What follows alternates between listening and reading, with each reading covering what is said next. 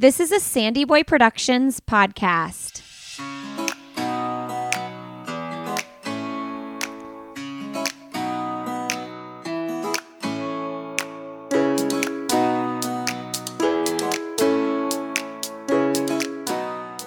Hey, everybody, welcome to Why Is Everyone Yelling with Lindsey Hein. I'm your host, Lindsey. Thanks so much for being here today. Today, you are listening to episode 76, and my guest is Julie Leonard.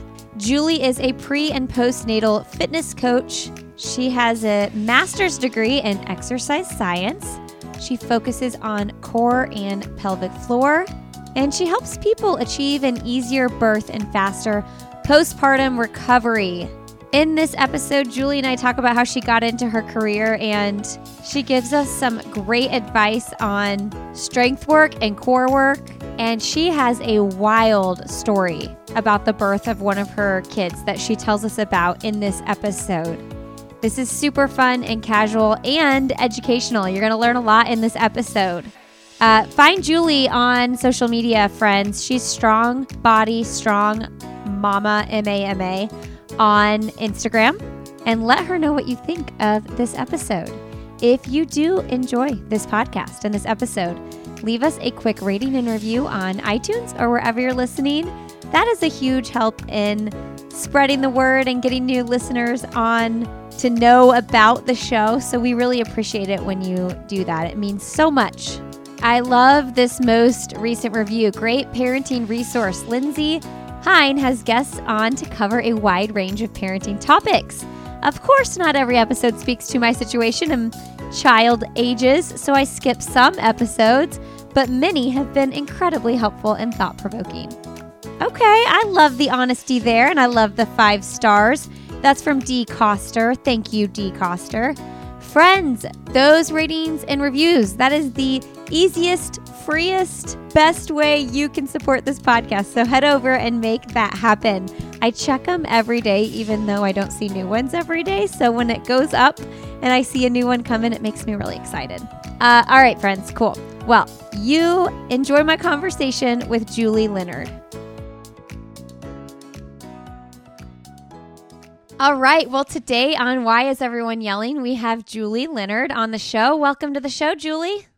Thank you. Happy to be here. Yes, super excited to talk to you. I think, you know, a lot of our listeners are probably walking through postpartum life or possibly going through pregnancy right now. And we have some really important information to share with the listeners today. Yeah, I'm excited. I'm excited. I'm super passionate about this stuff, so I'm excited. It's so good. Okay, so first of all, though, tell us where you're from because I can hear the accent and I know a little bit of the story. yes, so I am from Quebec City, Canada.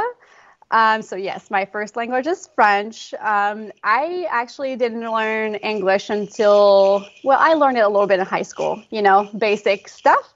And then I went on to college in the States, um, where I was recruited to swim in college. So that's really where I learned English. Um, so I went to college in the States and then met my husband. And then, you know, now we're here three kids later. So. Oh my gosh. Okay, wait. Okay, so where do you all live now? So we're in Columbus, Ohio right now. We've moved around quite a bit, live in different cities in the States, but we've been here for six years now. Okay, so I want to start with the competitive swimming though, because I love talking to parents, or I, yeah, I love talking to other parents who were competitive athletes themselves, and uh, then like how they think parenting, you know, played into that, and as well as how you will parent your own kids as far as athletics go and things like that. So, were you a multi sport athlete growing up, and when did swimming become your main sport?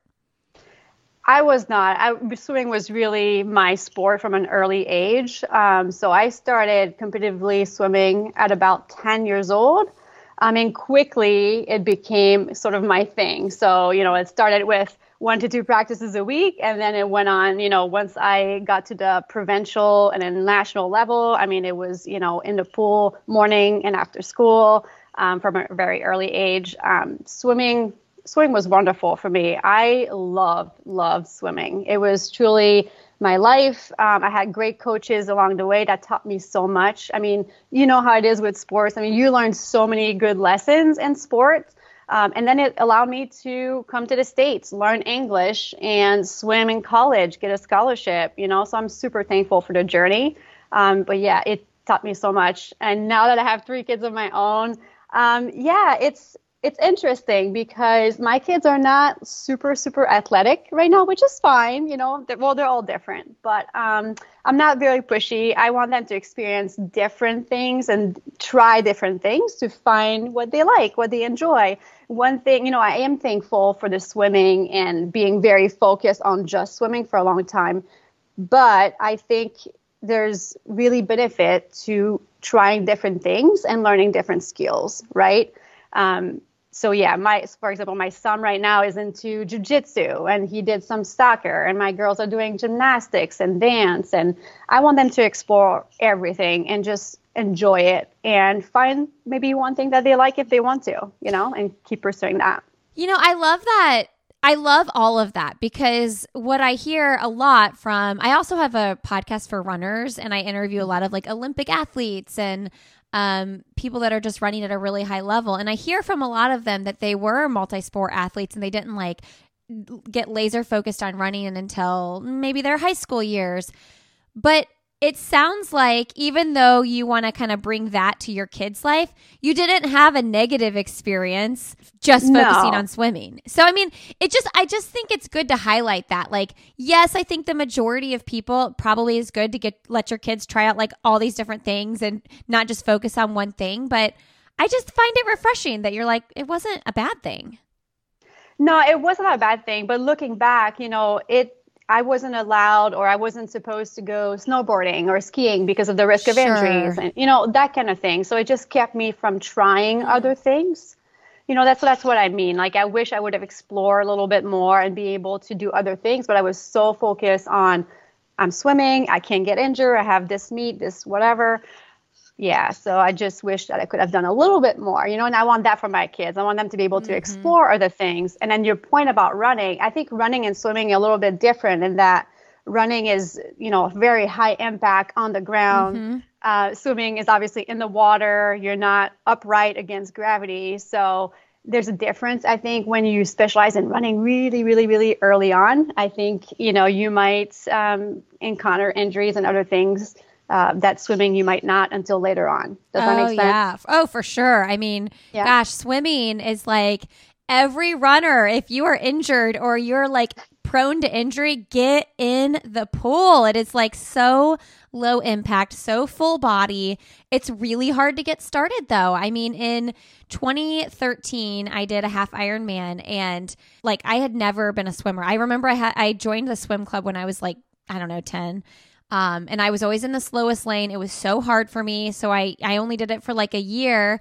And I just never really learned swimming techniques. So to teach myself that and to like, I mean, I would watch videos and all these things to try to figure out like how to pull better. And um, it's really difficult to do and it's really intimidating. Like you get in the pool and even if you're just going to like your local YMCA, people look intense and you're like, whoa what am I supposed and you don't want to share a lane with anybody because you'll be too slow. And so I get that that barrier is is intimidating, but man, it is such a great cross training tool.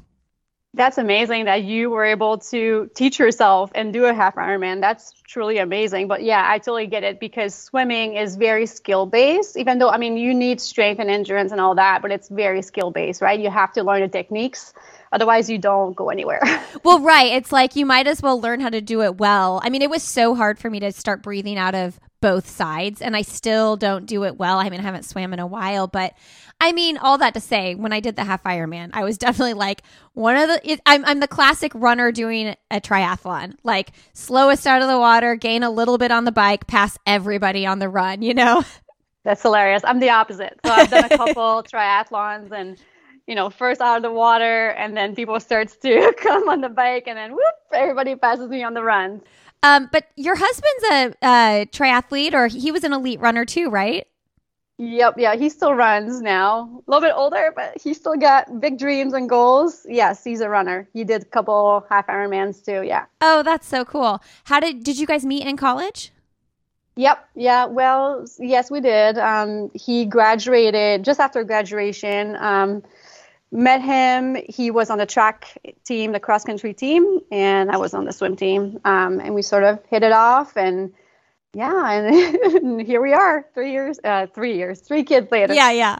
Um, remind me, you said you went to, um, were you in Atlanta? Where did you go to college?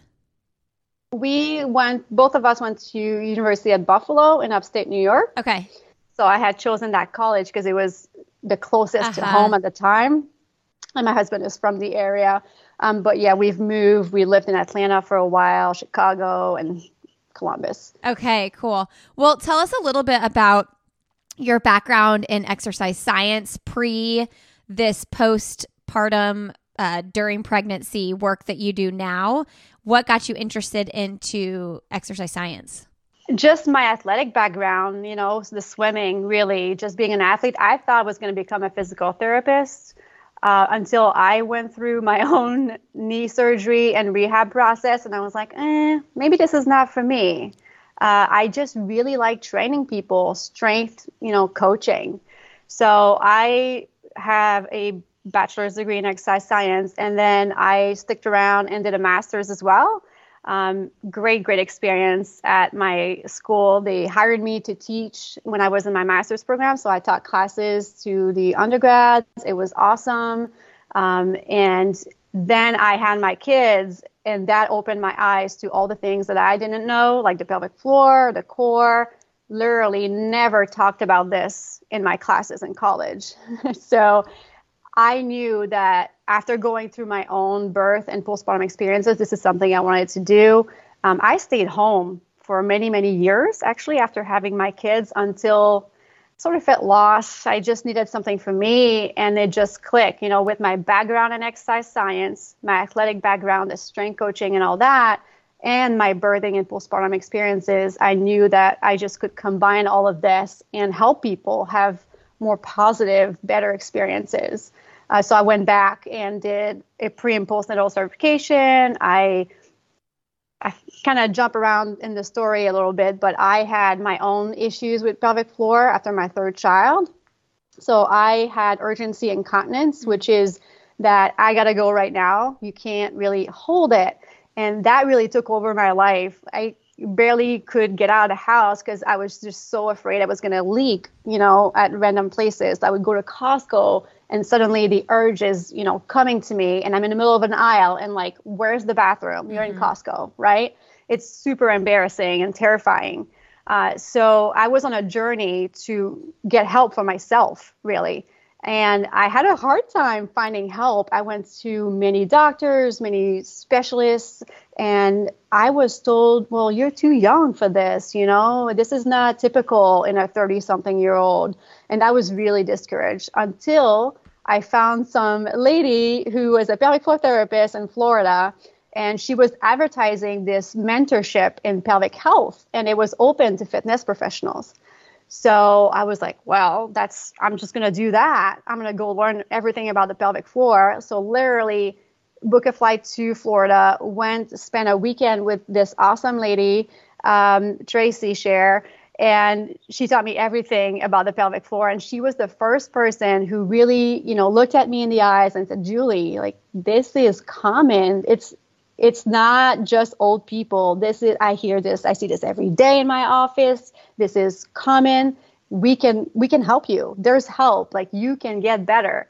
So that was really the start of my journey with the the whole pelvic floor and helping people. So that experience combined with my you know pre and postnatal um, just got me to to help people. You know, I want them to know that you can do things during pregnancy to prevent mm. or to, to at least minimize your risk of all these issues that we see in postpartum.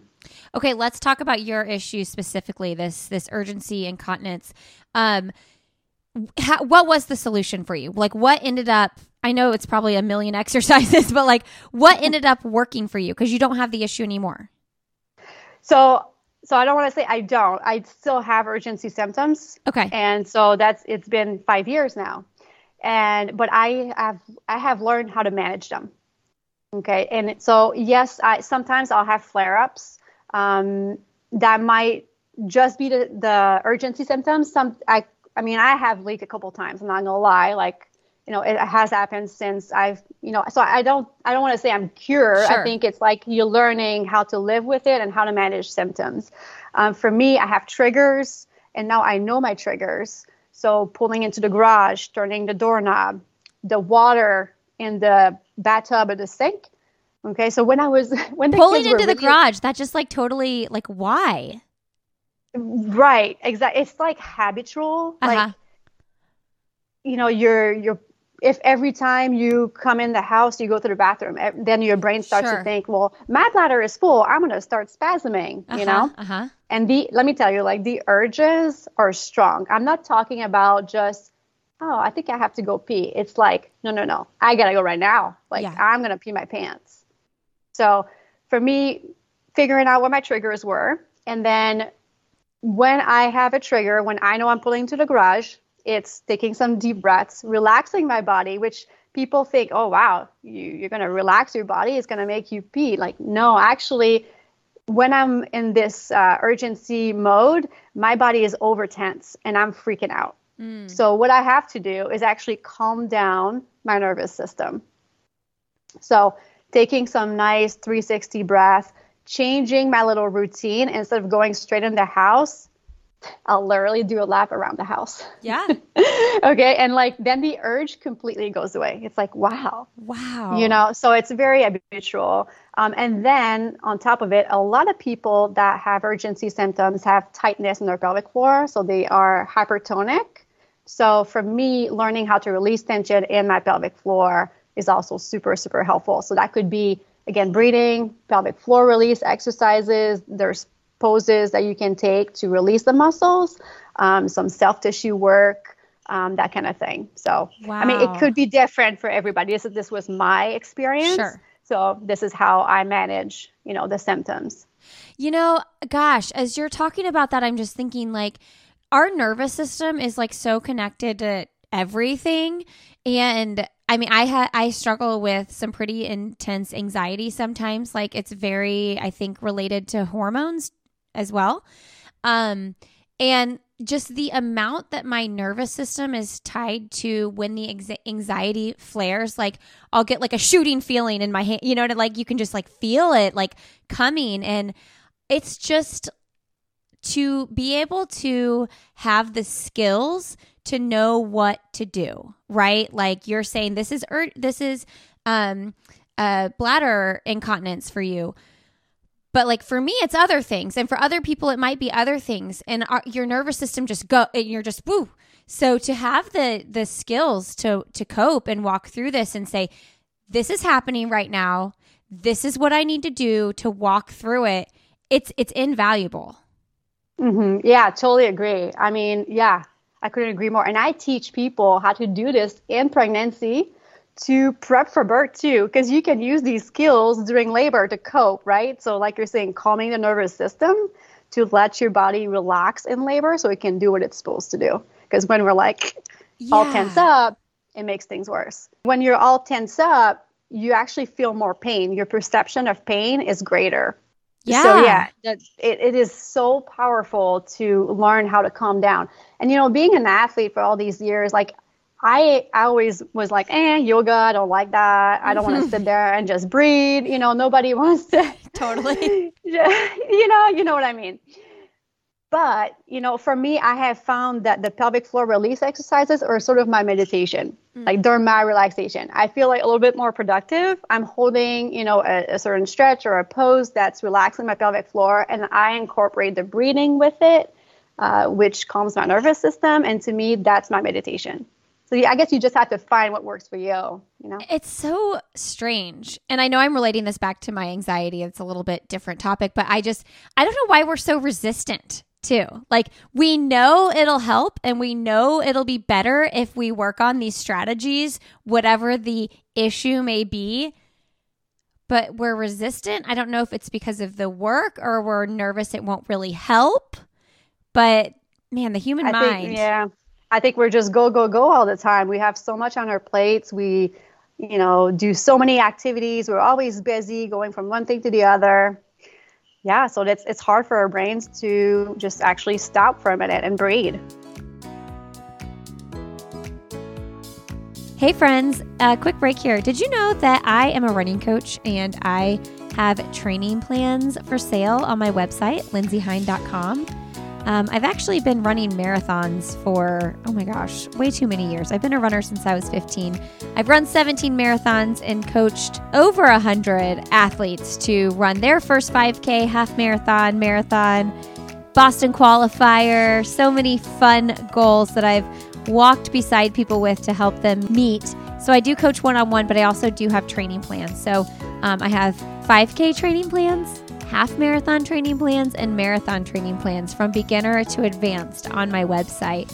And I would just love for you to check them out. If you've got a goal or a marathon or a half marathon you are looking to complete, uh, these plans come with pace charts and detailed schedules as well as pre and post run stretching and strength videos. They were such a fun project to work on, and I just put my years of experience and knowledge into them. So, uh, they're a pretty conservative approach as well. I feel very strongly that running a half marathon or a marathon should not take over your life. You have lots of other things going on.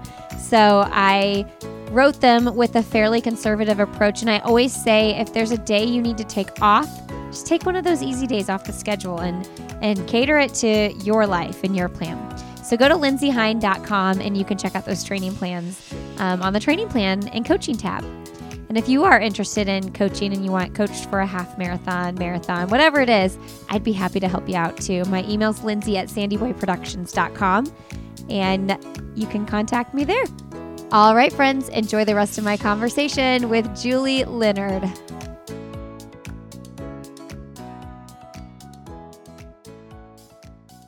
Okay, so um, let's talk about some things people can do during pregnancy to be proactive about preventing the incontinence or um, just issues with the pelvic floor postpartum. I know this is like a before, you know, and then you got your labor and then an after. I know it's like one big puzzle, but let's let's go pregnancy first.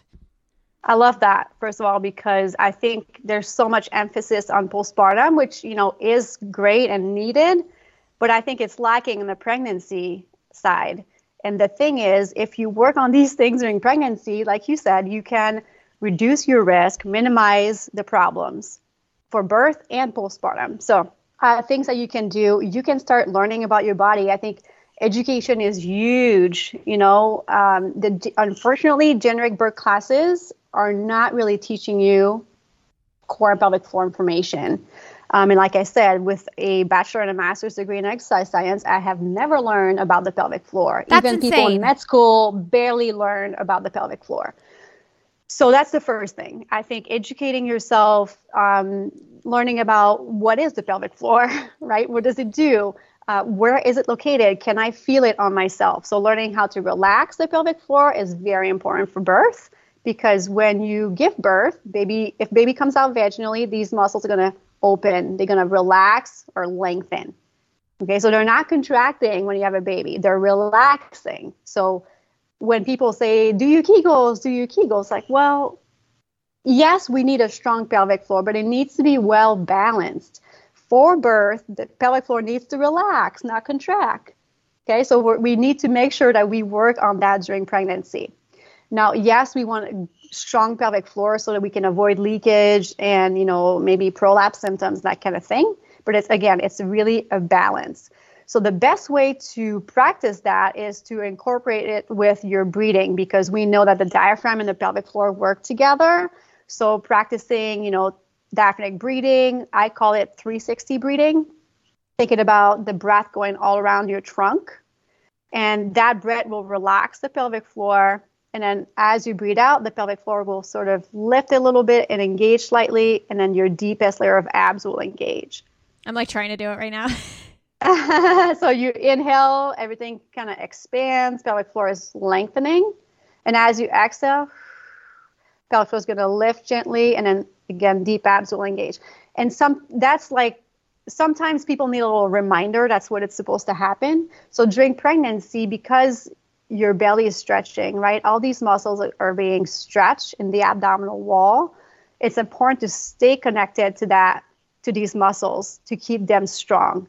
And you actually, the deepest layer of abs that we have, the TVA muscles, is actually a muscle that we can use during the pushing stage to help us get baby out.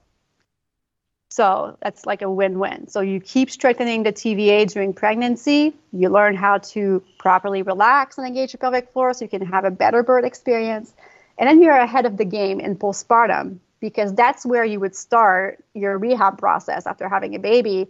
Ideally, would be breathing, pelvic floor relaxation, pelvic floor contractions, TVA engagement, and then putting it all together and using that with your movements to support your body in the postpartum period.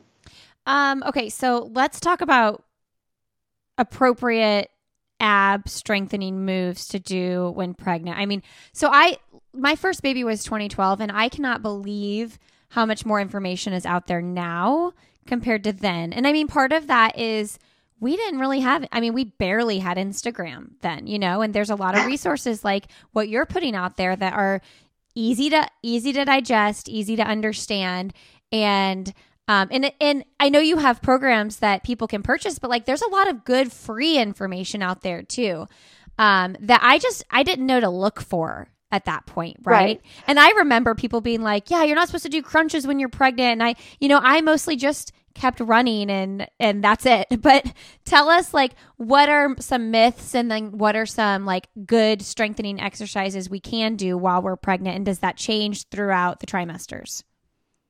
Yeah, so there's not really, you know, do this, don't do this. I mean, yes, I don't really recommend crunches and sit ups because one, you have a bowling ball in front of your belly and it's uncomfortable. Um, and, you know, the linea alba, which is a connective tissue that runs between your six pack abs, that's going to get stretched and thinned out during pregnancy. That's what we consider, you know, ab separation, diastasis recti, which is completely normal because we're growing mm-hmm. a baby. Um, so when we're doing, you know, a bunch of crunches and sit-ups, it, it puts a lot of pressure on that tissue that's already weakened or thinned out. So I advise, you know, after the first trimester, it's probably a good idea to start modifying these exercises. But you can really turn any exercise into a core exercise if you truly work on the breathing that I mentioned before. So if you incorporate that 360 breath with the pelvic floor lengthening, and then on the exhale, pelvic floor is lifting and the deep abs are engaging, or sometimes I'll say a good cue would be hugging baby on your exhale. When you incorporate that with your exercises, anything is a core exercise. Mm. Like your squat, your deadlift, like it could be anything. Now, one thing to be mindful about is remember tension to task. We want to make sure that we give just enough tension appropriate for the task at hand. So you know, if you're lifting a couch, that engagement is going to be stronger. If I'm just doing, I don't know, picking up a pencil from the ground, like it's not going to be a whole lot of engagement. Because if we overdo it, if we over tense, then that's not necessarily a good thing. We can create tension in different areas, which is not good.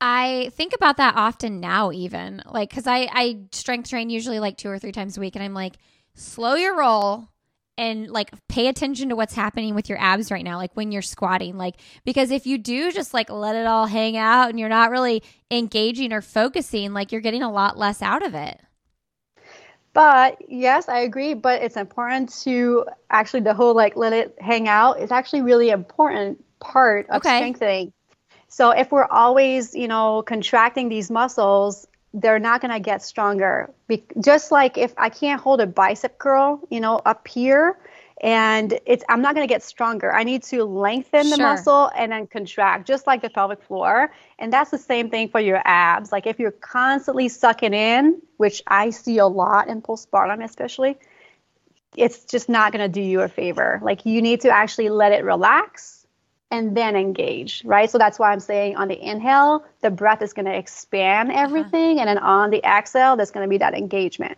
Now, that's different if you're like deadlifting a heavy weight, you know, that's going to be different. Okay. I love that. Thank you for that. Mm-hmm. Um, mm-hmm.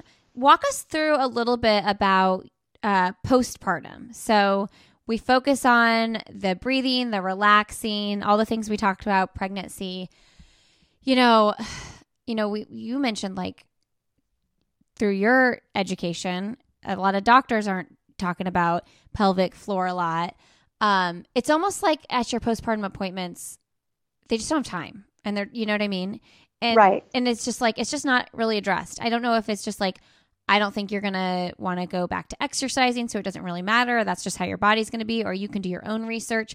But I do think we need a lot more guidance. And so I'm just curious like, we have a baby, we go back to our six week appointment.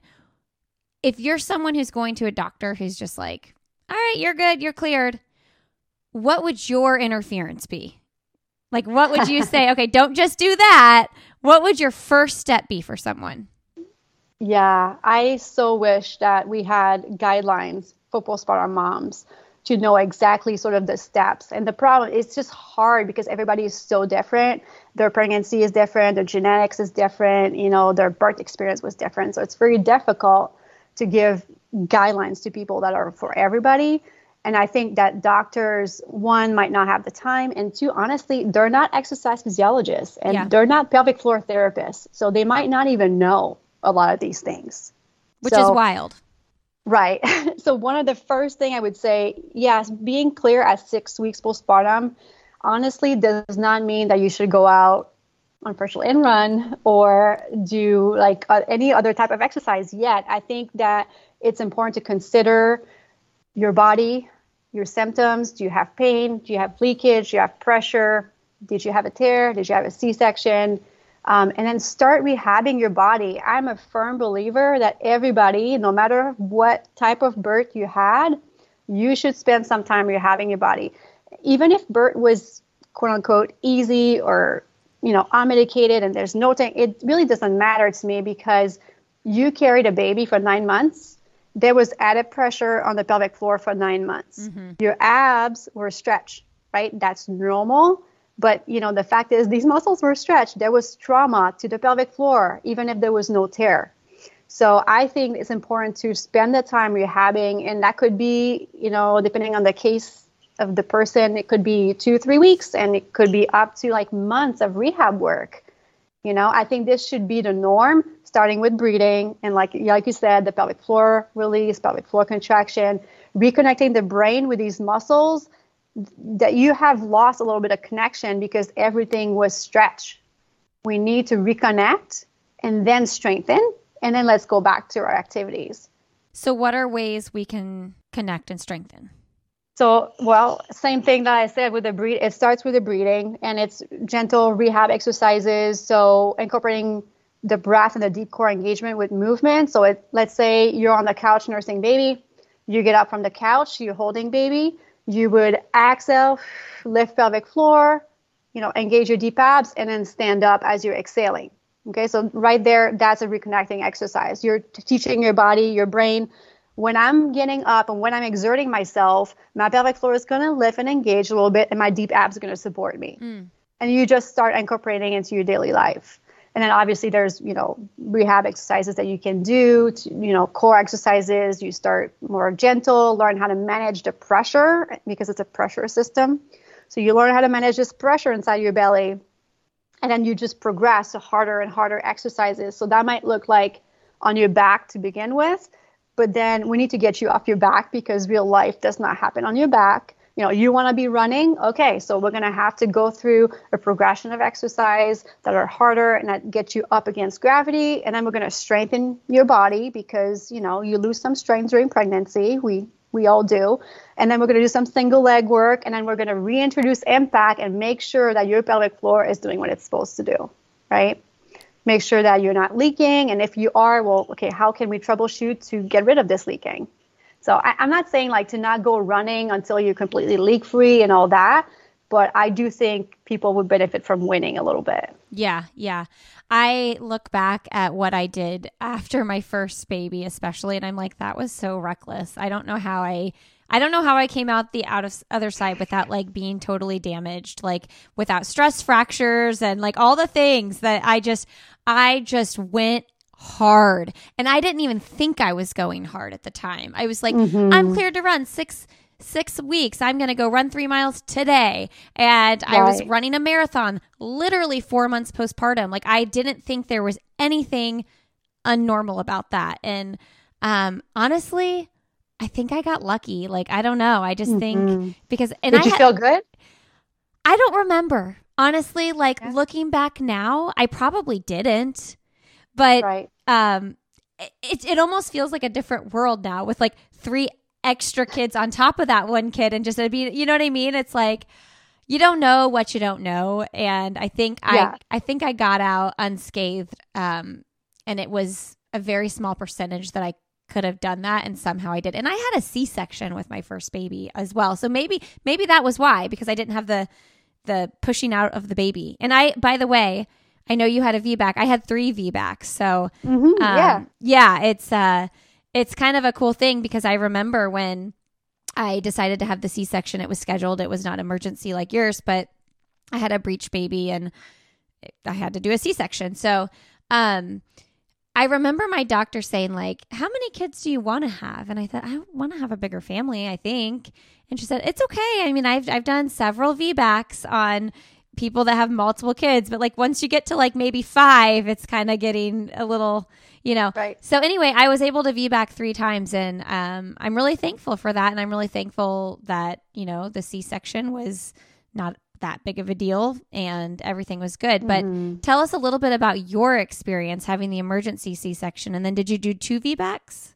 Yep. So I had two VBACs after the emergency C-section, which I actually had a breech baby as well. Oh, you Um, did. Is that why it was yeah. emergency? No, well, not really. Yes and no. So the so what happened is I was 36 weeks and my water broke in the middle of the night, and you know we're we're like, oh, is this it? Yeah, I guess this is it. First Yeah, that's early. Um, I guess you know we're gonna head to the hospital, which is like five minutes down the road. My husband, my husband is like, uh, I'm gonna take a shower, you know, of course. Um, so he goes in the shower, and I'm in the bathroom, and literally contractions started, Oh and they were a minute, you know, long and two minutes apart. Like they just were so intense, I couldn't talk. And I look at myself in the mirror, you know, I can still see, like, picture that moment, and I was just like, oh my god i'm not gonna if this is truly what is gonna get worse like i'm not gonna make it. This is like really intense. So i tell him to get out. I was like we need to go right now. Something is wrong. Like i don't this is so intense. So we make our way to the hospital five minutes down the road and i'm telling him to like burn the red lights. I'm like you are not stopping. He's like no no no. I'm like no you go and so we show up and you know i'm having a lot of contraction. They're very intense. They put me in a room and the nurse is like check me. And oh i feel a foot. Oh, oh, his, his foot is out. Uh, you're you're fully dilated. Like this baby is coming out. So this was literally within an hour like of the whole thing wow. so, you know, it's it was really not textbook, right? They tell you that late first time moms will labor for I don't know, 18 to 24 hours. So for me, I mean, everything happened so quickly and it was so intense that there was really no relief and, and I was just so confused, you know, why why is this happening? Why is this so painful? What, you know? And so when they found that he was breached and the foot was coming out, they weren't. It was not a hospital supportive of having um, a breech baby born vaginally. So they're pressing the emergency buttons. You know, people are coming in the room and they're freaking out and yelling, and it was just really chaotic. And Oh, I bet. meanwhile, you know, I'm on the bed and like there's no pain meds, right? I'm like having intense contraction. They're making me sign all these papers. And I, I, I can't even read. Like I was signing, you know, scribbling over the papers. Um, and the doctor wasn't there. There was no, I don't know why, but there was like no OB there. There was like no doctor that could do a C-section, an emergency C-section at the time. So they wheel me into the OR and they're like, the anesthesiologist is not here. And I'm just asking for pain medication and they strap me down on you know like when you do a c-section i guess they strap your arms down right and i remember having these belts going sort of i guess around my belly and i just was like stuck to this table without pain medication and you know I, it's like try to have contractions fully dilated when you're strapped to a table I It's like cannot. the- this is so traumatic.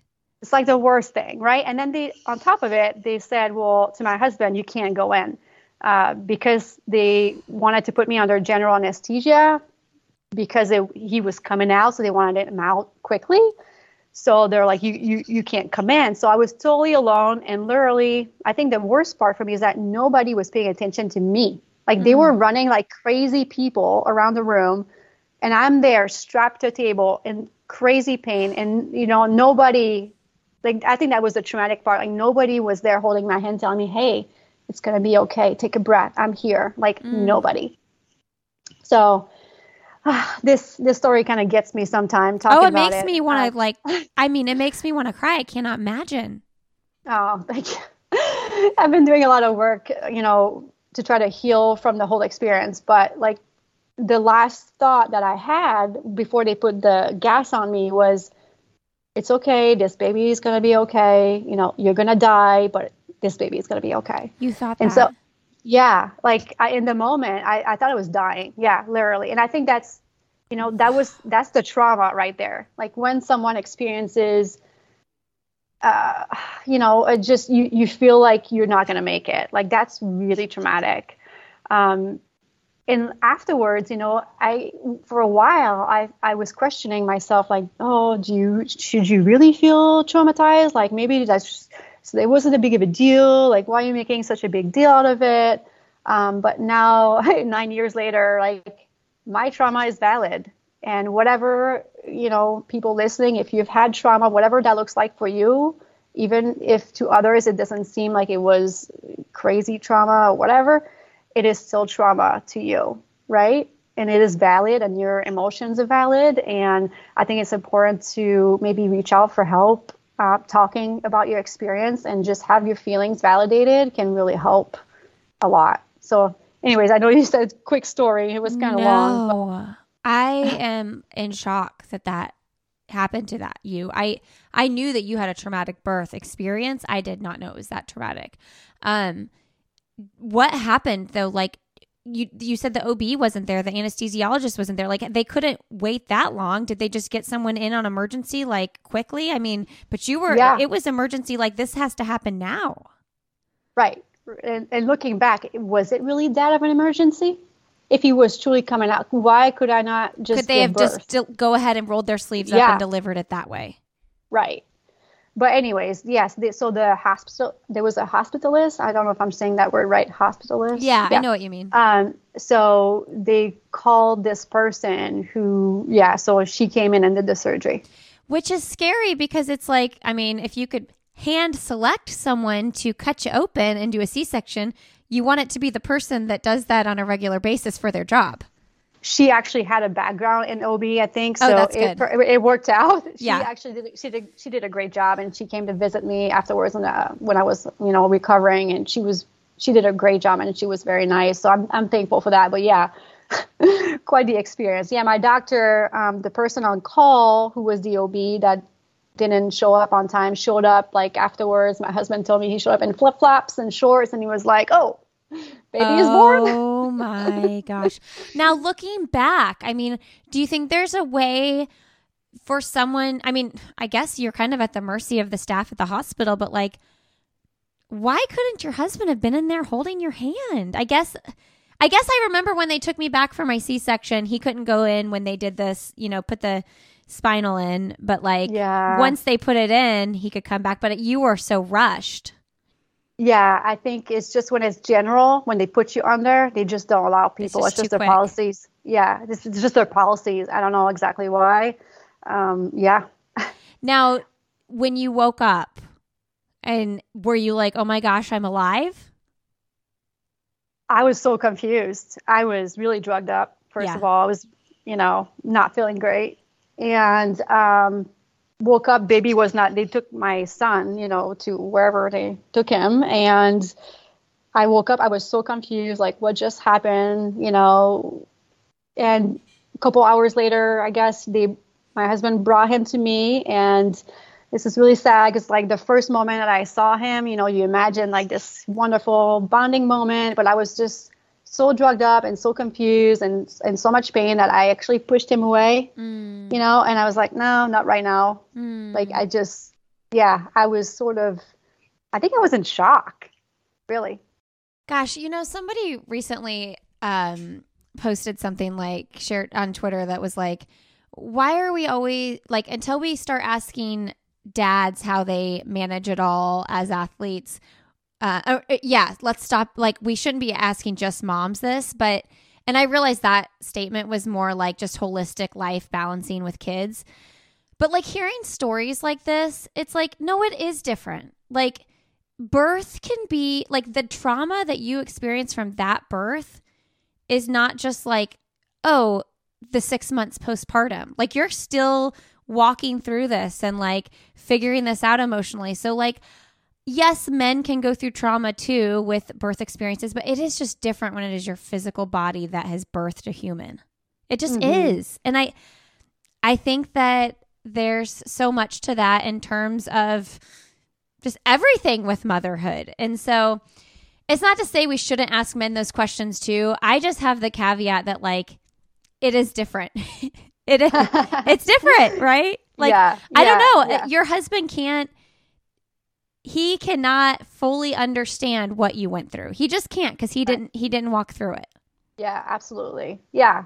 Yeah, I totally agree. And you know, even though that was really traumatic to me, like now nine years later, I'm able to talk about it. Yeah. Like I said, I've done a lot of work on it, but that also is a huge part of why I do what I do now. Yeah. Which I'm super thankful to. You know, I'm so so so passionate about helping moms avoid this sort of trauma by being maybe more educated and have better tools. I mean, I'm not sure if I could have avoided all this, but I just want to do what I can to help moms just feel more prepared and empowered and like have a good support team and just have all the tools to, really have a positive experience. Okay, so I'm curious, and we, we're getting short on time, but how did that affect you as far as having your other two babies? Like, how did you handle being anxious about the birthing experience again? Uh, so I, when I got pregnant again, I just knew right away that I wanted to experience vaginal birth and I was going to do whatever I needed to try to get that. Um, so I started educating myself and I started preparing, you know, mentally, physically, and all that.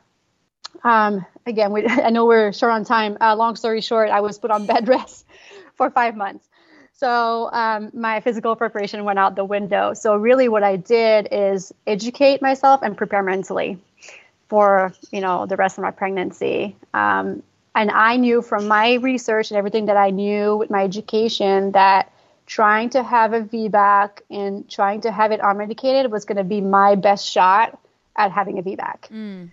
Um, so that's what I did, really. So I decided I was going to, yeah, prepare my mind, and I had my VBAC, and it was difficult because I was really weak physically. Because you'd been um, on bed rest for five months, man. Yeah. Was yeah. it? Did you have preeclampsia? Why were you on bed rest?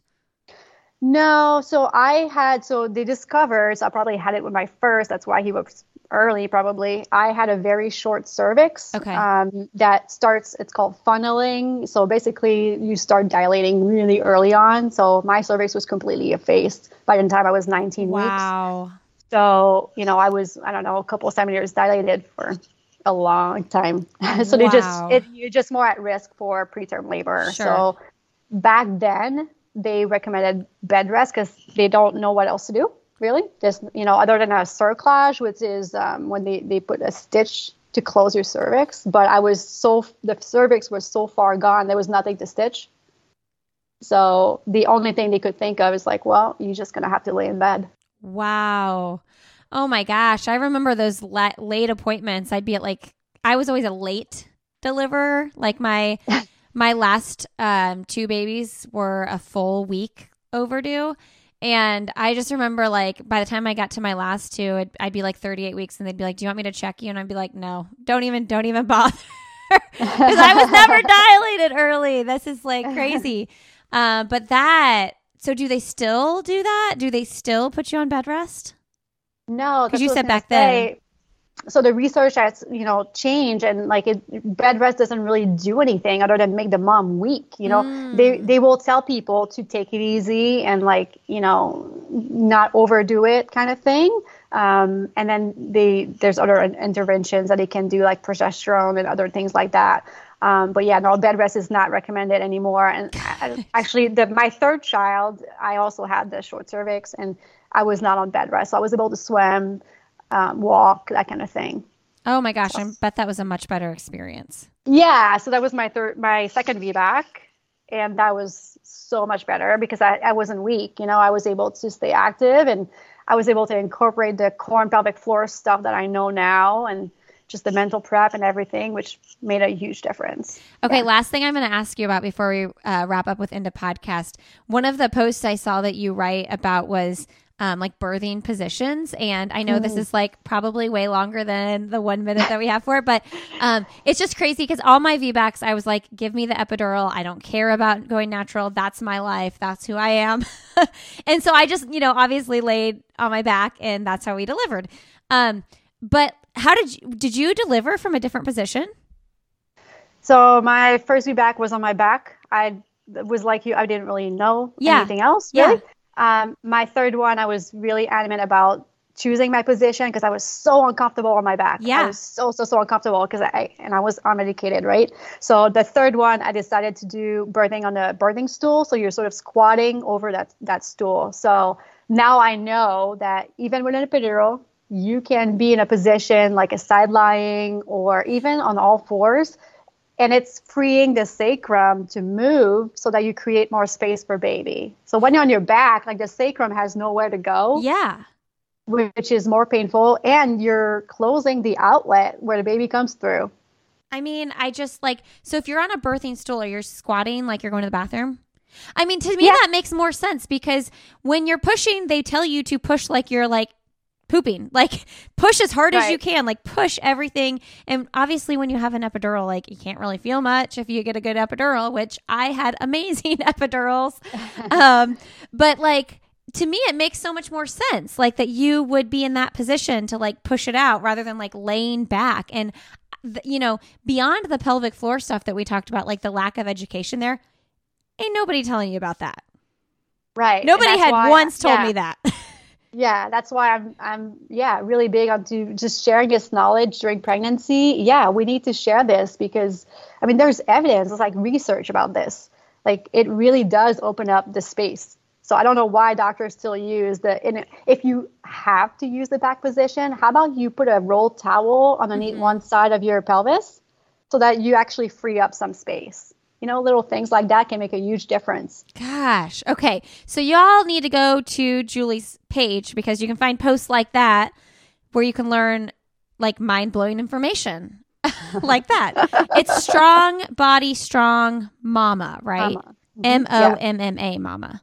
Strong body, strong mama, M A M A. Okay, M A M A. Okay, got it. Yeah. Um. All right. What is something professionally or personally you'd like to do that you have not done yet? Uh, okay, so I really want to take my kids, my whole family, on a trip across Canada. I really want to. So there's a, a train that goes, you know, across the country, and they have these beautiful like glass viewing cars, and I really want to take my family and just explore Canada. You know, that's my country, and I just that would be really awesome. That sounds incredible. I want to get up to Canada with my family too. That, and I want to go to Alaska. Got those on my bucket nice. list. Yes, yes. Um, okay. What is the best, most recent book you've read? So I'm st- I have it right here. I'm still working on. It's called Strong Women Lift Each Other Up. Okay. Have you heard of it? No. No. Molly Galbraith. She is the founder of uh, Girls Gone Strong. Um, a, she's a strength coach, and it's a fabulous book so far. Um, all about lifting other women. We're not competition, you know, and just just lifting each other up along the way. And I just, I really love it. Um, what is your last message to leave with the audience today? Uh, I think I would say to be proactive. If you're expecting, be proactive and, you know, prepare yourself during pregnancy, learn about your core pelvic floor, hopefully avoid issues. And then if you're postpartum, give yourself grace. Mm. you know, take the time to rehab your body and you will get back to the things you love to do. And I truly believe you can be stronger at 40 than you were at 20 years old. But, you know, let's let's not just think about bouncing back. Let's just move forward and just support your body, rehab your body, and then get back to the things you love to do. Incredible. Thank you, Julie. You're welcome. Hey, everybody. Thanks so much for being here today. Thank you, Julie, for coming on the podcast. We loved hearing your story. Again, you guys can find Julie on Instagram. She's Strong Body, Strong Mama over there. Go let her know that you enjoyed the episode. When you share this episode on social media or you text it to your friends, you will be entered to win a pair of Goodr sunglasses. Just make sure you send take a screenshot and send it to us or tag us on social media. Why is everyone yelling? So we see it and know that you've shared so we can enter you in to win for the month of March a pair of Goodr sunglasses. Uh, all right, friends, I hope you're having the very best day. We so appreciate you joining us here on this podcast, which is part of the SandyBoy Productions Podcast Network. Learn more about our network and all of our shows at sandyboyproductions.com. You all have a wonderful rest of your day.